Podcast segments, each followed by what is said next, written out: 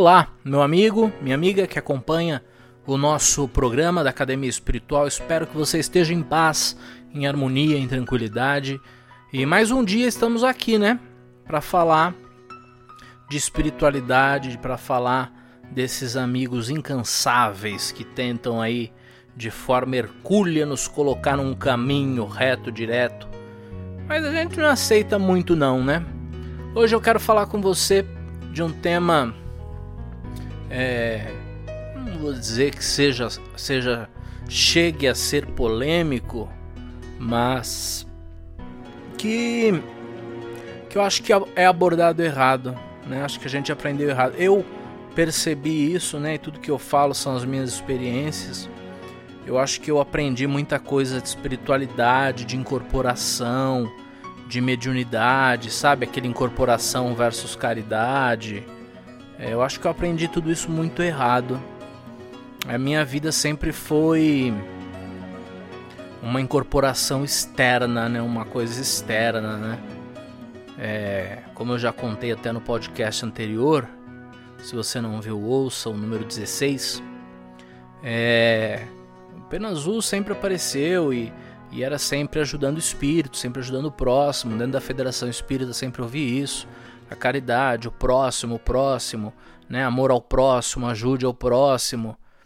E eu acho que eu levei tanto isso para minha vida que chegou um momento onde as coisas não não me traziam felicidade, não me satisfaziam.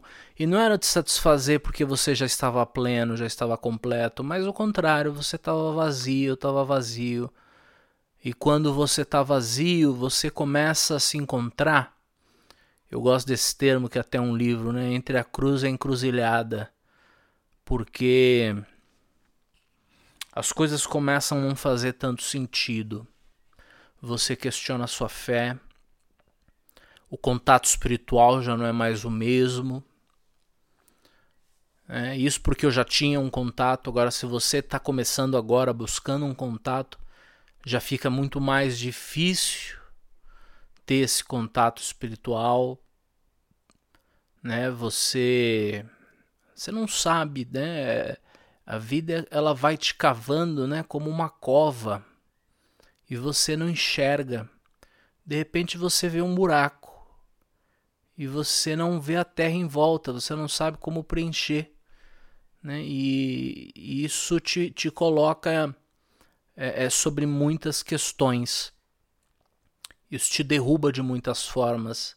E quando a vida te derruba, e eu sei que não tem nenhum, ninguém que não tenha ainda sido agraciado, como eu era criança a gente falava, né, pelo rodo da vida, é... eu sei que você vai saber o que eu estou dizendo, que quando a vida derruba, ela derruba, ela machuca. Mas como o pai Joaquim sempre me ensinou, a vida ela é assim para ensinar, né? A gente cai para aprender, machuca porque tem que aprender, dói porque tem que aprender. Então a gente sacode a poeira, dá volta por cima e tenta entender as razões das coisas, né? E mais ou menos quando eu estava ali de 22 para 23 anos de idade, eu não sabia ainda, mas o Pena Azul já me preparava para abrir o templo Escola de Umbanda Cacique Pena Azul que eu abri, que eu fundei com 24 anos, foi quando ele começou a, a falar né, e mostrar que a mediunidade ela não era uma eu não gosto de usar o termo dom, mas ela não era uma manifestação para o outro. Era ela, uma, ela era uma manifestação para mim. Ela era um meio de evolução. Né? Como eu poderia ter a ousadia de querer ajudar alguém através de uma mediunidade, através de um espírito, sendo que através de uma vida espiritual, uma vida inteira dedicada à espiritualidade, eu não tinha conseguido preencher a minha própria vida. Então ele me mostrou pela primeira vez que eu tinha aprendido errado. Eu tinha entendido errado. Eu sei que quando você está no terreiro, no seu desenvolvimento mediúnico, sem fazer juízo de valor, cada dirigente tem o seu método. é, é muito firme a cabeça, deixa você de lado, agora, agora é o outro, sente ele vindo, sente a presença dele se aproximando. Ele quer entrar, ele está do seu lado, ele quer chegar. E isso, a nossa cabeça ela é muito mental, ela é muito, ela é muito imaginativa, né? Ela cria, ela cria imagens para tudo. E a gente tem aquela imagem, né, de você e ele tentando entrar e você não deixando. E aí vem a questão, né? O que, que eu estou fazendo de errado? Quantas vezes eu não ouvi isso? O que, que eu estou fazendo de errado? Onde eu estou errando? É, o que está errado? Por quê? Porque o errado sou eu, né? Se ele quer entrar e eu quero que ele entre, mas eu não, mas isso não está acontecendo, eu estou fazendo alguma coisa de errado. Né? O problema está nessa ponte aí, né? Como o intermediário, né? Como médium, como intermediário eu tô errado, eu tô errado em algum ponto. É, e eu insisto, insisto e vou continuar insistindo nisso é, é, com todas as pessoas, gostem ou não. Não tá errado. Estão te ensinando errado. Estão fazendo você olhar de fora para dentro. Né? Na verdade, você tem que olhar de dentro para fora. O guia, ele não pula para dentro de você, ele brota do seu íntimo. É, você é espírito e ele é espírito. Ele floresce com o seu florescer. É, o espírito ele não te impacta, ele caminha junto. Né? Então ele é naquele momento. Então você não tem que pensar, nele entrar ou nele estar tá fora, você já é ele. Mas para isso você tem que estar tá em harmonia. Para isso você precisa estar tá em paz. Né? Por isso que eu particularmente sempre coloco como uma prática diária de trabalho mediúnico, né, das giras, do desenvolvimento, meditação antes. Para quê? Para acalmar, para a cabeça aliviar, para a mente entrar no lugar, né? Respiração, o contato mediúnico, a conversa, o bate-papo, né? Essa, essa aproximação, na verdade, é uma aproximação com você. Você precisa enxergar a incorporação como um processo de cura. Agora, para isso ser um processo de cura, você precisa saber o que precisa ser curado. Né? Os seus orgulhos, as suas crenças, a sua né, o seu ego ferido, ou o seu ego de querer incorporar o guia sensacional, que faz grandes coisas. Né? Aí está a trava. A trava não está fora, a trava está dentro. A trava sempre teve dentro da cabeça. Então, para mim, desenvolvimento mediúnico ele é um mergulho para o autoconhecimento. Né? Eu posso te explicar sobre o caboclo, sobre a vela, sobre o preto velho, sobre a firmeza, sobre como trabalhar. Mas para chegar nisso daí, você tem que ter o domínio da incorporação. E para você ter domínio da incorporação, você precisa ter um mínimo de equilíbrio para chegar até ela. Ou você acha que aquele poço de sabedoria, né, que é um preto velho, que a gente chega e só de estar na presença a gente sente paz. Você acha que ele desce em qualquer pessoa? Te digo que sim, ele desce em qualquer pessoa, ele tem capacidade para isso. Né? Porque todos somos iguais. Mas você acha que ele tem padrão vibratório para incorporar num serial killer que acabou de cometer um crime? Você acha que há ali harmonia, sinergia, equilíbrio para se processar isso? Né? Qualquer manifestação espiritual nesse caso seria demoníaca, né? seria negativa. Por quê? Porque é o padrão que se vibra. E o padrão é de dentro para fora. Né? Então, por isso que eu chamo o desenvolvimento mediúnico na casa de desenvolvimento do ser. Porque antes de eu. Né, as pessoas chegam e falam assim: Ah, eu quero conhecer meu caboclo. Eu falei: Eu quero conhecer você. Porque eu conhecendo você, eu posso te ajudar numa trilha muito complexa que é fazer você conhecer você mesmo. E aí você vai estar tá pronto para conhecer quem te acompanha. Entendeu? Esse é o grande processo. A coisa é, é de dentro para fora. Bom, eu vou fazer uma segunda parte inédita aqui. Alguns dias atrás eu falei que quem é, tivesse perguntas podia me mandar por e-mail que eu responderia aqui é, no programa, porque pode ser a dúvida de mais pessoas. Eu recebi uma pergunta muito interessante que eu decidi ler hoje, porque calha muito com o nosso assunto, tá? A pergunta veio da Cláudia, não vou né, abrir o nome completo, mas veio da Cláudia. E ela me descreve aqui, Felipe, é, me ajude, né? Todos os meus caminhos espirituais estão, estão fechados. Caminhos espirituais, trabalho, relacionamento, que é o campo afetivo, né? É, enfim, todas as áreas da vida estão completamente travadas. Bom, vamos lá, Cláudia. Vamos lá, vamos pensar aqui. Vamos pensar aqui. Você pede a minha ajuda, eu, eu entendo que você pede minha ajuda espiritual. Né? E eu acho que a coisa não é tão espiritual assim. Quem, quem acompanha bastante meus trabalhos e, e, e, e os programas, acho que até já deve ter entendido o que eu quero dizer. A vida é um grande eixo. Eu aprendi isso com uma amiga espiritual, uma mestra, um espírito de luz chamada Tibira. A vida é um grande eixo. Né? Nossa vida está ali no centro e tudo gira em torno. E o nosso grande desafio na vida, na verdade, é manter o equilíbrio entre essa, essas pontas. Pense no sistema solar, né? Vamos usar essa nossa capacidade de imaginar. Pense no sistema solar.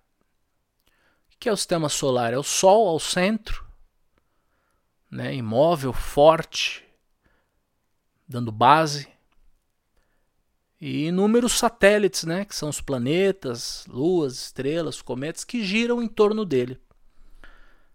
E os planetas fazem um, um giro que parece uma dança, né, de tão sincrônica, cada um na sua velocidade, cada um no seu tempo, cada um da sua forma, cada um respeitando o seu espaço. A distância que cada um mantém não é o acaso, né? a densidade de um planeta versus a força que o Sol exerce nele determina qual está mais perto, qual está mais longe. Ou seja, o sistema solar ele não está ali por acaso. Né? Nem a sequência dos planetas, nem a, a dança celestial que eles fazem, não está ali por acaso. Ali é um sistema de, né, quando a gente passa pelas leis universais, de sincronicidade e de harmonia. E por que, que eu estou falando isso? Pensa aí, pega cada planeta e nomeia ele uma área da sua vida. Né? O planeta Terra é minha vida financeira, Marte é minha vida afetiva, é Júpiter é minha vida de trabalho, é, é Urano é minha vida familiar. Se você chegasse em mim e falasse, Felipe, é, planeta Terra ele não está girando muito bem, não. Parece que ele está atrasando, ele está estranho. O resto está bem, mas ele está estranho. Bom, eu sei que o problema está localizado, né? Então aí cabe um, uma, uma atuação, é, uma, uma atuação espiritual, né? planeta Terra já até esqueci qual que é o nome, acho que foi a vida pessoal sua, né? Alguma coisa assim, ou vida sua vida material.